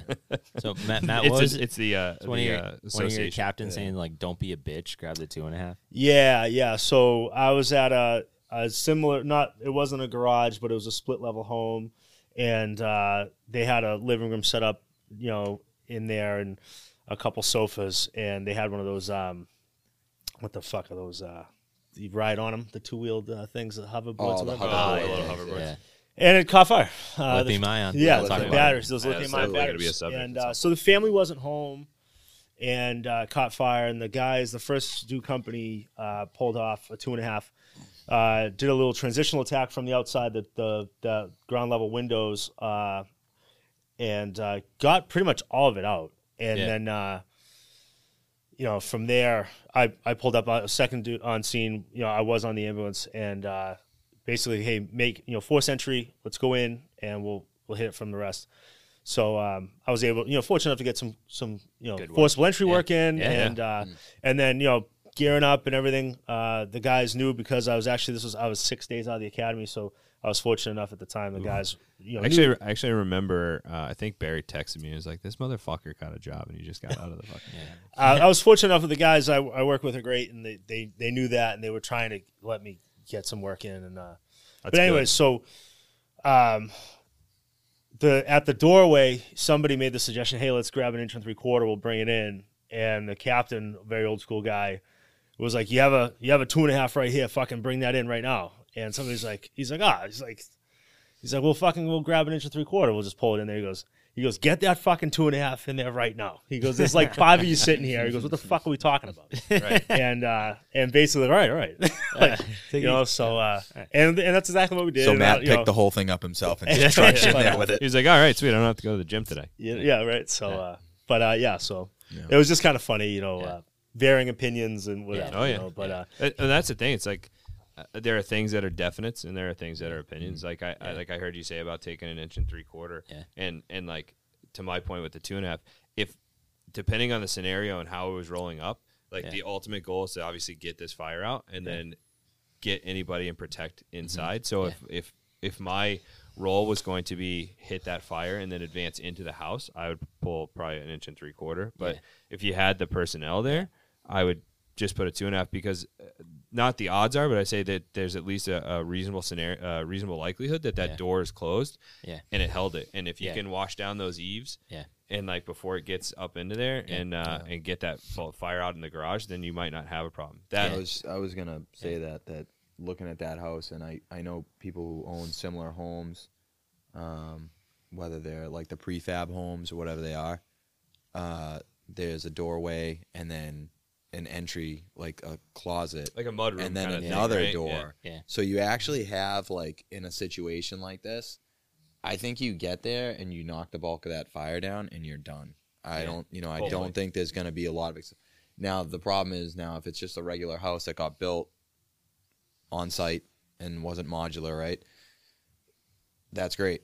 Now you get these prefab homes where some of them are designed to go a second story if you want to add Yeah. on later things Right. like that. Now you have that you Yeah. have that They space. have that modularity. Yeah, you have that Yeah. space in between the floors, and now you might have to account for that. You, you might have to pull some ceilings and I- do some things like that. I definitely think that no matter what, you're taking a line into the occupied space. No, No, you have no to. matter yeah. what, whether or not you think no that- question. But you're definitely going through the front door. Yeah. You're Right. not- you So- know what I mean? Yeah, Yeah. I would probably be going through a front door and taking a Yeah. turn towards that garage, Yeah. or going right up the stairs. I think the most likely spread of this fire is going to be into the into the attic. And looking at this house, you're probably going to be dealing with like potentially knee walls and shit in there Yeah. too. So Yeah. like it could definitely become like Yeah. a pretty significant fire if Oh, yeah. it got Yeah. into those eaves, Yeah. into that cockloft and attic space, Yeah. and behind knee walls. Yeah. Which, I mean, it, it Yeah. looks like it's definitely cooked a good amount of the front of that house, so Yeah. it's definitely possible. So I, th- I think there's a, there's a few factors, and one one of the points that I brought up was you know a mutual mentor. I think a mentor to almost everyone at this table uh, had said it's you know it's always a compromise between speed and maneuverability and GPM. absolutely. So if I think anytime, and I, I think there's this kind of speaks to that generational change. This looks like relatively midday, right? So Right. I think 20 years ago, most people would say, "Hey, midday." There's you know, there's probably a fair chance that probably no one's home, maybe. But now, like the COVID environment, like a lot of people r- work remote, so there's a high Yeah. chance. You know, the the time of day doesn't really matter anymore. So you have to almost operate on the assumption that it is an occupied structure until Right. proven otherwise. Right. But at a minimum, a two and a half for exterior operations and an inch and three quarter through that front door. Yeah, that's uh, Yeah. and that that's exactly what I would Yeah. think too. And if you Yeah. like, if you're um, if you're uh, you know in a smaller place, or you know that you're also going to be making that entry, then maybe you do pull Yeah. just the inch and three quarter and hit as much of that as you can, and then try and come from the Yeah. other side and put you know push it. But yeah. I, I'm also uh, that person I've had uh, conversations with as well, and I'm a I'm a big uh, inch and three quarter re- inside Yeah, residential you're gonna- structures. You're gonna fight just room to room. so I mean, much how are you easier. Fight that fire room to room. yeah, big Yeah. open spaces is another thing, but residential Yeah. structures. I don't yeah. think you're gonna find much argument there. Yeah. Yeah, I mean that there are people that are No, just I- they are there, they are two and a half Yeah. because you know the the thing with the houses now is everything's plastic, so it gets real hot, gets real mm-hmm. smoky real fast, and people like that GPM, but Yeah. you know, and and even in our job, like at least you have the manpower to move it, and some jobs Yeah, like you really don't. Yeah. You know, So not, not that you can't get it done, but I think that's Yeah. a good caveat. you want me to read? Yeah, All right, because so- I think that represents the choice. Like we're all we're all lucky that for the most part, you know, we all have greater than ten man minimum career fire departments. You don't really have to make the choice. I mean, you're going to make the choice on scene. Am I pulling inch and three quarter, or two and a half? But you know, one way or the other, if you make the decision decision to pull the inch and three quarter, someone else is coming behind you to pull that two and a half. Right. right. right? But Or vice as you- versa. yeah, or vice versa. But you look at these smaller jobs, like where they have enough staffing to essentially supply that initial engine company, and then the next engine company coming in is mutual aid. They got to make a choice. Like, am I pulling that two and a half, an inch and three quarter, and that has significant implications of how this fire is going to go. Yeah. So I think that I So- think that's a good caveat. So I'll read I'll read uh, a couple of these comments off our Facebook page. Yeah. Um, so this this first one is uh, a guy named Brian, and he is actually the chief of his department. Pretty small department. Barry, you're more familiar. I don't want to. alma mater, dude. Yeah, I don't want to give like uh, department names and stuff like that. Yeah. But uh, what's do you know the uh, staffing daily staffing there? I think they I- were going for like a three man minimum, right? Is that right? They're So- just they're there are only two right now though, right? So I don't, I you know, I can't really speak super intelligently to it, but I think Oh, during the day they have um, the ambulance is staffed plus the chief plus one additional guy Okay. on days Monday through Friday. So essentially, you're looking at four guys. Okay. Max. And, and actually, now I'm reading that, it's uh, that's pretty clear. So he says uh, car one's responding with one engine that has two, maybe three personnel. So that kind of leads to that, Yeah. depending on the day and whatever. Um, for any reported fire, um, they dispatch a first alarm, bringing uh, any available personnel in and an aerial from a mutual aid department. So I'm guessing if somebody calls and says, "Hey, there's fucking flame shooting on my house," Yeah, house," so that's they- automatic mutual aid. Yeah. um, uh, said in this case, car one's on scene, single story, type five, uh, approximately 50 by 40 with an exposure. Um, said he'd bang a second alarm automatically. Yep. Uh, engine two, if in the hydrant district. So this is a, a town that also doesn't have hydrants. So, Yeah, so- again, like kind of representing that, Yeah. that world that I'm not even. Yeah. I mean, I've drafted a, a brush Yeah. truck, but Yeah, so I- fuck. I've ha- I, I have had the opportunity to draft, um, and that's where I, I credit that call experience. But you know, we all we all work in Metro Boston, so say something like drafting, like dude, the fucking world's ending if we're drafting. out. Yeah. We actually we actually have a small end of our town that Yeah. is not in the hydrant district. Yeah. So, but we also have um, a call co- going to a tanker if we have a Yeah. uh, call at that. I mean, yeah, a Yeah. fire down Right. that end of town. Um, so he says uh, if they're in the hydrant district, they're going to lay in, start knocking down with a two and a half. Next arriving apparatus is five to fifteen minutes out from the first apparatus. That is a long time, time. for, For s- a fire. for a fire That's a long time to be running with two guys. Um, leave a first leaves a person to make the hydrant. So these guys are so so he's not only potentially not having a hydrant if he has when he's laying the line in, but he doesn't have the personnel to actually make it. So you're five minutes before you're even getting Yeah, water. yeah, that's what I'm saying. Like Um, you're, you're looking, which at, means you have to like be smart too, right? You can't just crack a two and a half on tank water and leave it running for two No, minutes. You're gonna no. be you're gonna be out of water. yeah, No. you have You to know? make the decision if you're running two guys on an engine company, plus you have a car responding.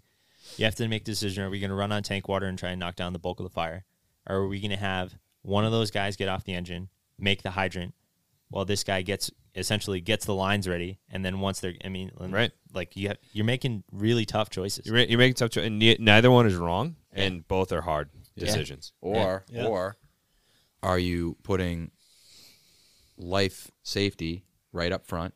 Yeah. And are you getting there not worrying about the hydrant in a sense?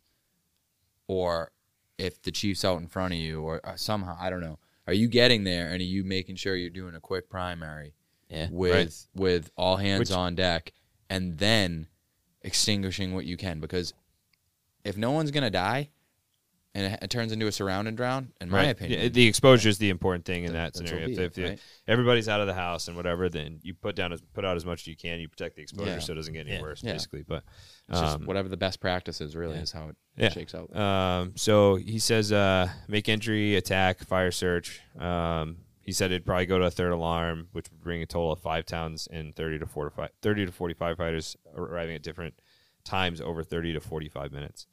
Um, he's a big proponent, call him early and often. You can always turn him back. Um, if out of the hydrant district, water supply is a whole other challenge. Activate the fourth alarm tankers only, depending on how Yeah. far away the supply Yeah, is. you're So, talking tanker shuttles. yeah. I So mean, that's, that's, the thing. Like, I don't think people think about, especially in Metro Boston. Like, you need to get that tanker shuttle early and often. And like, I know that obviously, it's one of my closest friends, highly intelligent, good, great fire officer, and like, he's one of one of his big things was like, call him early. You can always cancel him if you don't need him. yeah. But Especially in especially 15, in there. 20 minutes. like, Yeah, he just said, so. The last part of this is is we have areas consisting of a, over a five mile loop to fill and dump a tanker. Wow. yeah, That's a long fucking way Yeah. to, mm. to haul water. Yeah. like that's and I don't even think people that live there sometimes realize like oh they're just like yeah we have a fire department and be like yeah listen your Yeah. fire department's gonna gonna be a little bit more challenged than one that Yeah. has a hydrant every Yeah. 500 feet. You know what I mean? Not that they're not gonna di- get it Yeah. done. And I think that back to your point that that, like people take these small town jobs for granted, and sometimes these are really Yeah. really knowledgeable. not only people bringing the pump, work. you got to bring your own goddamn water. yeah, Well, absolutely. that's, that's- Absolutely. Yeah, so, uh, read one more of these, and uh, this is a, a lieutenant from uh, a department dean, and uh, he says uh, his initial assignment, full shift, is uh, captain, who's the officer in charge, uh, engine with a lieutenant, a firefighter, and then another engine with two firefighters, and a ladder with two firefighters for a total of seven. I know for a fact that's if they're running full, and they will run down to five. So, Yeah. take one of those engine or ladder away. Um, and they run their ladder as a quint. So, um, assuming a fairly decent report and visible column of smoke, he's going to drop his four inch at the hydrant lay in. Um, so, as a lieutenant, he's uh, at, he's a lieutenant on an engine, so he's going to say, "I'm on scene, one story wood frame, attached garage, well involved." Exposure problem delta side. Um, going to be offensive. Strike the second alarm. I know that this department uh, specifically doesn't have a working fire assignment, so they go straight to a second alarm. That recalls their department and gets mutual aid. Yeah. Um, said uh, use police to see if they can safely make sure residents are out of the exposure building um, and report conditions. So that's where you got to work as a team in some of these smaller places. Um, make sure the doors closed between the garage and residence. Stretch it two and a half between the two structures. Knock down the bulk of the fire. Cool the exposure. Um, and then inch and three quarter to the front door and have it ready to go in. Um, obviously, ladder one, open the roof if they can.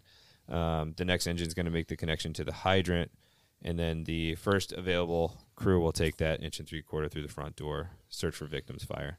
Um, and that's one of the things I, I think I, I don't know where I saw it recently. It was talking about like you might be the officer on a handline, and and obviously you have people that their job's going to be to come in and search but you might have to break off from your crew for a minute if you're in a situation like this and do that search while they're flowing water Yeah, search keeping off you the safe, line, you yeah.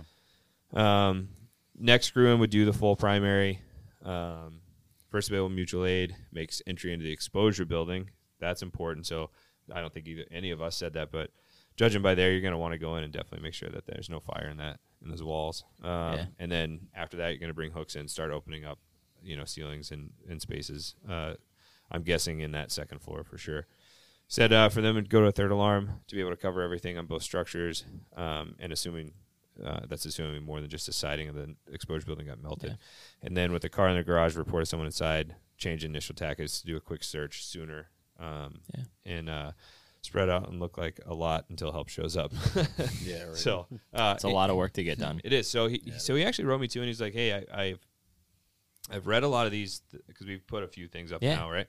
He's like, "I've read a lot of them. I haven't responded." And he said one of the things is like, "I feel like I talk too much or I say too much." And I was like, and, and I said to him, I said, "A, I don't think so, but B, you have to have a lot more considerations as a um, small department where you're not only dealing with different crews."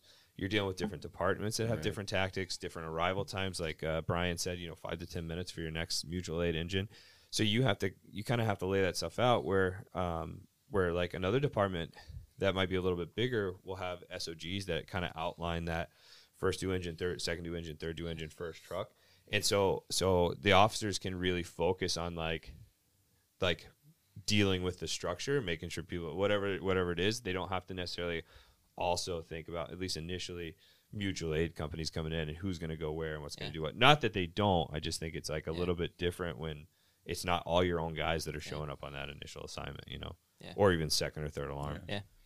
Which honestly, I will say, in being in a like a smaller town, you actually get, and then you know, obviously, I've caught a few fires on overtime, right? But Yeah, you guys catch some. yeah, work for yeah, we do, Town. we do, we we we get a lot of good work, and we get to go outside. I mean, we get to go to Brockton for some Mutual, fires, which yeah. is awesome, you know, and then Canton, Sharon, Did Brockton uh, calls you to the scene.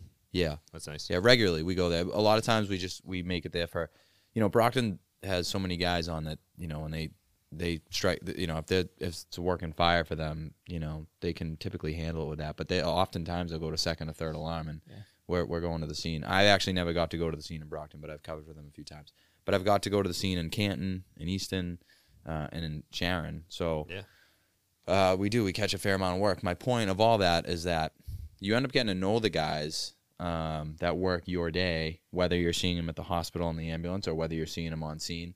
Um, Yeah. You know what I mean? So Yeah. there's a, if you guys can believe it, there's um, another Morrissey in the next town over Shocking. again. Yeah. Metro Boston, there's Yeah. more than one. So yeah. Next you thing know. you're gonna tell me is more than one Mahoney. Actually, the my picture on uh, intothejob.com where I took that selfie. That's actually when I went to. Uh, actually, I'm sorry if I said Canton, I meant Sharon. It's uh, sorry, Uh, it's jobtalks.com. Yeah, job talks. Is it Job Talks? It is. You're on the website. Dang. Anyways, It's a sister venture. Okay. so when when I uh, then when I took that selfie, that was in front of his locker, and I meant to like send it off to him, and he actually came in that night, and I was gonna show him the picture. and We were talking, and I just forgot.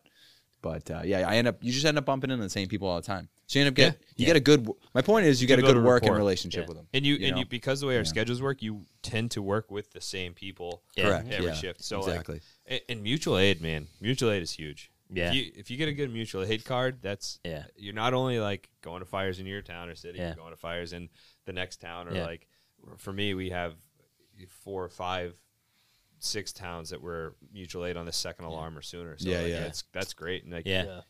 get in quick and get some work. It's good. And I think that's something that's important, especially for you know the guys that are going mutual aid a lot. Like, not only you have to know what's going on for uh, resources and apparatus in your community, like you got to know, like for you know, for you or for you, like you really got to know like what the mutual aid towns around you are probably going to be doing on that initial working fire, and they're probably going to call you guys on automatic mutual aid Yeah. and like on the way to that call, like okay, like you know Winchester Free. This is probably what Winchester's gonna be doing. This is where we're gonna be heading in. Like you guys have to have a reasonable understanding of what these mutual aid communities have for resources, and then what their expectation of you guys is. Where like for me, like I mean, I don't do a lot of mutual aid, but like I don't even honestly like mutual aid is not really a consideration for me. Right. You know, You know, you know what I mean? it's Like, a I don't. It's not something I think about. right. Mm.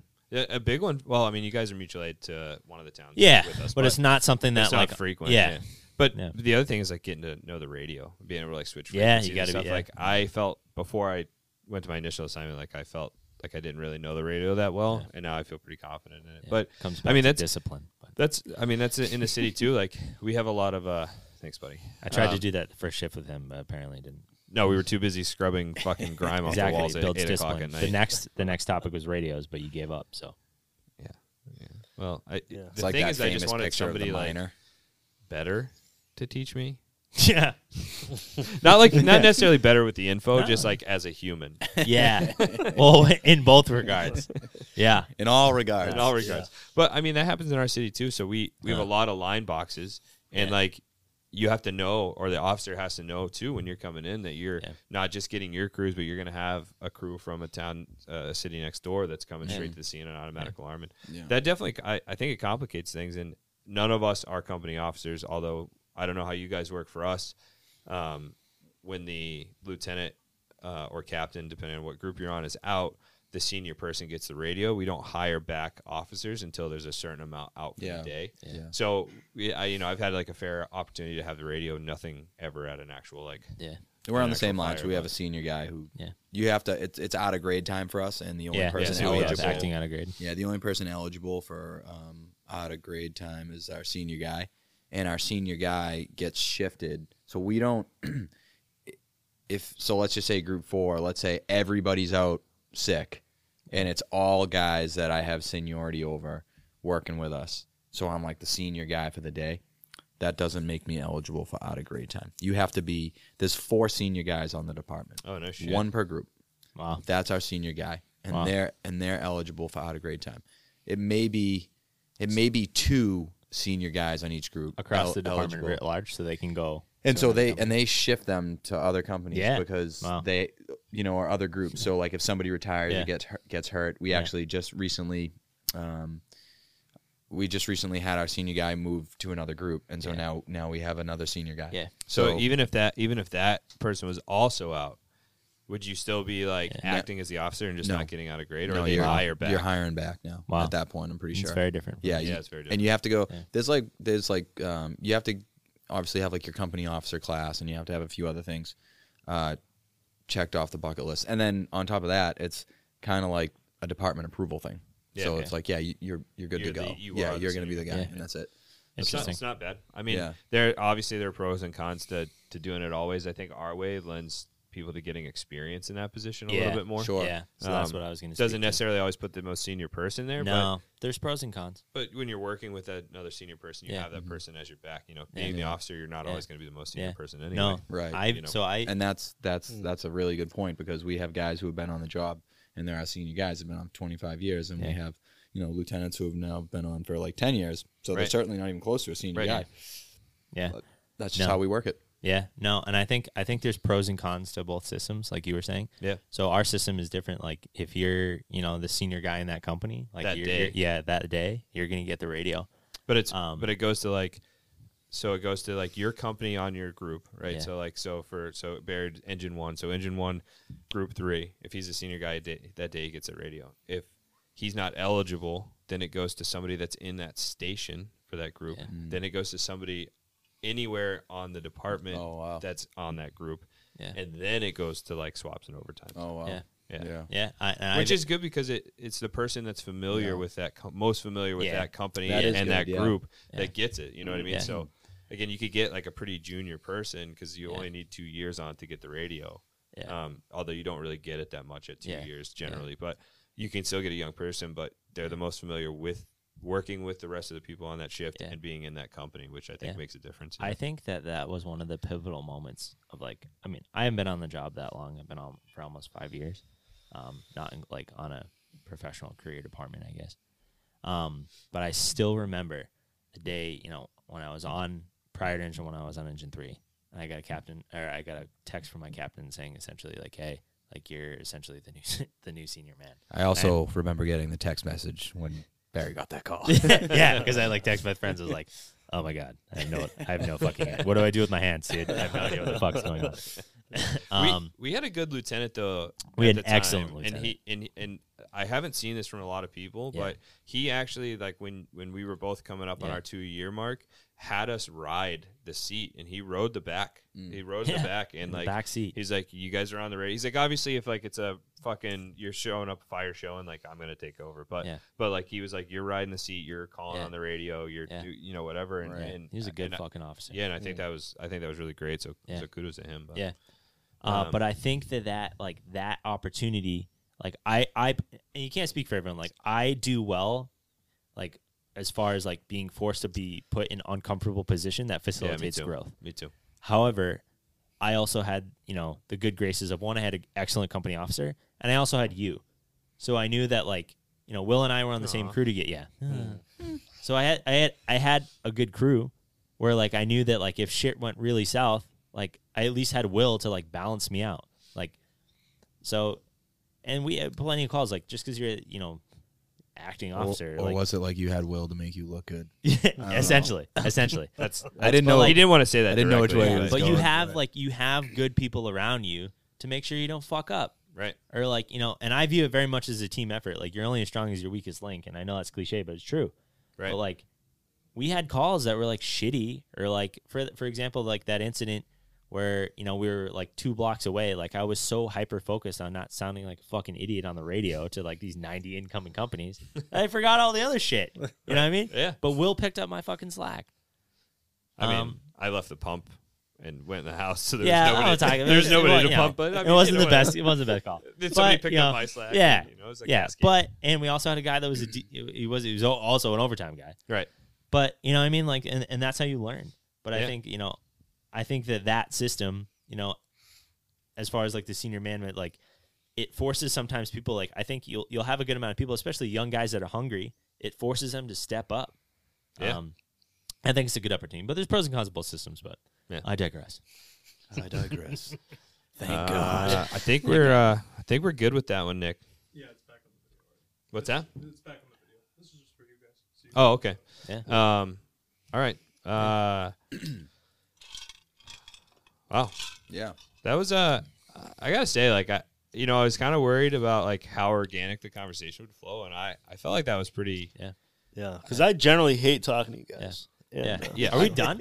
we still got to do the outro. Whoa, whoa, whoa, whoa, whoa, whoa, guys, guys, we're gonna do the outro, Oh boy. It's a good thing Nick can edit this. but, but, but, the most important part, Yeah. of the episode is Yeah. the question of the day.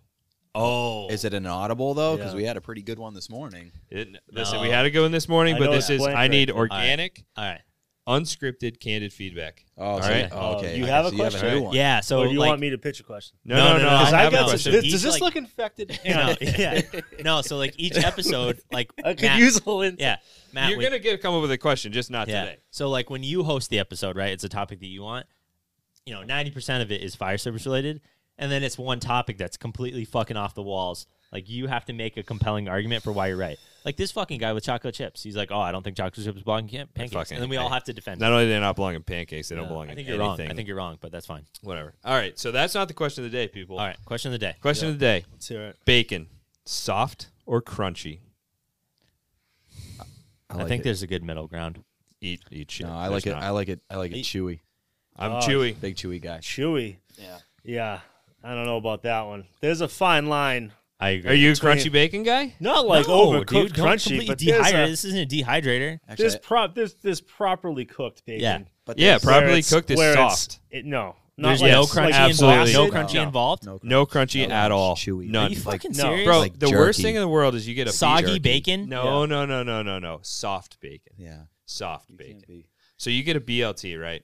And you're fucking. I can't talk to this you got you got you got the fucking lettuce, some beautiful tomatoes, some mayo, right? The only place lettuce belongs. Other You than told a me salad. earlier was gonna say, you- what's all other, other than other than a salad. Can I do a salad- quick caveat for two seconds?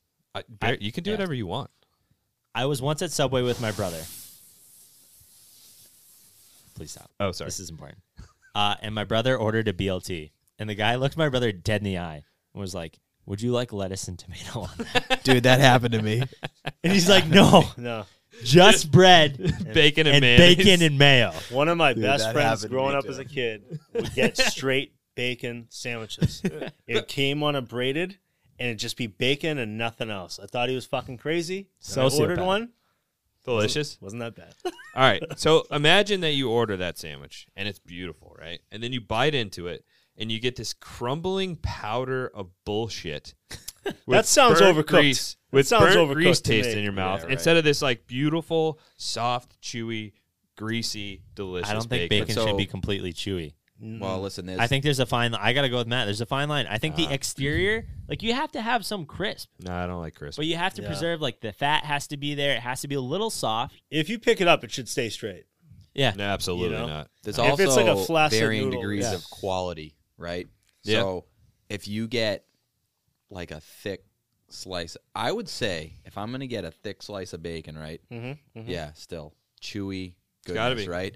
But when you get that chewy, crappy, I don't think I'll ever be when you get that crappy after this. thin Yeah. bacon, you know that I think you do have to cook up a little bit more because it's just thin and weak. Turns out this is my don't last know. episode of the podcast. I'm about to walk off, dude. You guys, are I lost bacon so much chewy. respect. But I, chewy- I chewy just, bacon. I just want to Chewy bacon overall. Nick, Nick, uh, floppy bacon, floppy bacon, Floppy? chewy Really? bacon. Floppy. You're floppy guy. I Good. did not No expect Nick- exterior crisp. soft and floppy bacon. Yeah. with a guy with a beard like that. I did not expect him to say soft Yeah, bacon. dude. You know what? With the with the soft bacon, you probably get a little bit of like grease drippings, right?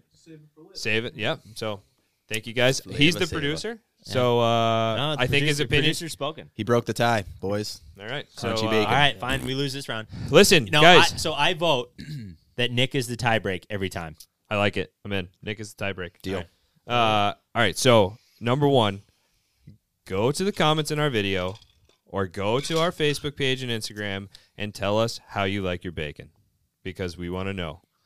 Uh, Just prepare to be obviously, fucking thoroughly. Just no one's gonna come at you with floppy, fucking weak ass. I will tell I mean, you three, right now. three of the five people in the here f- did. in the firehouse, I just prefer that it's cooked because oftentimes you know how it goes. I'm cooking breakfast tomorrow morning. Listen, if somebody Sometimes else is you start listen, the grill so- and then you got to shut it If off. somebody else is cooking me food, uh, let me. Yeah. Uh, I'm gonna say if, if if I go to your house and you're making me breakfast, I'm not gonna like. well, it's probably air fried. We'll talk about that. Yeah. I'm not gonna get mad at you for however it is. I'm gonna judge you internally. But if I'm paying for that shit, Yeah. that shit better be good, and it better be soft baked. Matt has had air fried steak at my house. It's it's a thing. I don't Yeah. think we should get an air fried steak. yeah.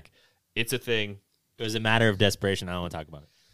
Yeah, it was. All right, sort so yeah. go to our YouTube video, comment, tell us how you like your bacon. Also, tell us what you think of the episode. Uh, Yeah. We might be doing a good job. I, I think we did a pretty good job, but we also might suck. So uh, let us know. We're not. Uh, we might be offended, but we want to know because this is for the people by the people. Yeah, We, yeah. uh, Feel free to attack us personally in the comment section. yeah, um, yeah, that'd be great. yeah. Yeah. Tear us down. a couple easy Yeah. things. I have Just- red hair and a receding Tear us down. Yeah. Something Yeah. totally ununique to the fire service. exactly. Just tear us all down. That's Yeah. that's what we're look. That's what we're here for Yeah. is to tear each other down. Yeah. Um, so on a serious note, on a serious note, uh, I think that does it for this week. Uh, Barry's going to be the host for. So the way we're kind of running this with four people is we're uh, going to kind of rotate who's the uh, who's the lead uh, for the episode, kind of a topic that maybe somebody's passionate about or whatever the case is. So next week, uh, Barry's going to take the reins on that. Um, keep an eye out on our social media. So we're gonna drop content that's related to next week's episode, so you can view it ahead of time. Um, big thank you to all our listeners, all of our followers. Um, probably gonna be like a whopping. Nick, are you gonna follow us? Four to five of us. So f- for now, No, four to no. five of My, us. do- my dog will listen. Um, and uh, and uh, for everybody, uh, big shout out to Big Dick Nick. He is our producer uh, with Wilco Media Group. Uh, they are also on IG and YouTube. Uh, he's the one putting these videos and doing these awesome edits. Uh, probably editing out like the 96 burps I had during that. And he's also gonna put our podcast on uh, all the major streaming apps. Is that right? Yeah. Um, and uh, the best thing you can do for us is to share uh, our content, share our podcast, talk to people about it, um, listen to it, like like it, like us, rate us, engage with us. Listen, like, and share, listen, like, and share. I, you know, I never thought I would hear myself say that. and keep in uh, mind, and it- we'll it is what it reiterate. is. we Uh, will reiterate. We are not the experts. We're not the experts. We're facilitating conversation with our friends, Yeah. trying to better the service that we got into. Leave it better Classic than you found line: It's leave like it a better than you Boy found Scout it. motto, right? That's it. I can uh, barely break up a bag of ice. Well, that. Yeah, that was awful, Barry. I was, Oh, whatever. I was. Uh, last but There's not miscommunication. wasn't sure. Di- listen, you didn't listen. It's a high risk, low frequency event. How The often ice- do you the break ice up a was bag not of for ice? cooling; it was for consumption. Yeah, so you there's a didn't. Difference in how you, you didn't pre-plan the scenario. You didn't talk about it ahead of time, and you failed. So, I mean, that just literally. I would literally, have been fired from Swenson's. Tell you that much. literally proves our point. Fucking gone, dude. I mean, if, if I had my way, you'd be fired from literally everything. Yeah. Um, anyway, last but not least, uh, we want this podcast to be user driven. Uh, we want to talk about the stuff that you're interested in. So we obviously have things that we are passionate about that we want to talk about, but we want to know what you want to talk about. So go to our social media or our website, which is www.jobtlks.com. Again, that's J O B T L K S.com. Uh, hit the share ideas tab, and under there you can find a form where you can write us anything. Again, if we suck, if you think we should be doing something different, let us know. We probably won't listen to you, but we'll at least uh, read it. Um, whatever it is uh, you want to talk about it, uh, let's keep talking, and uh, don't be afraid to be into the job. Thanks. All right, boys. All right. Thank you. Yeah.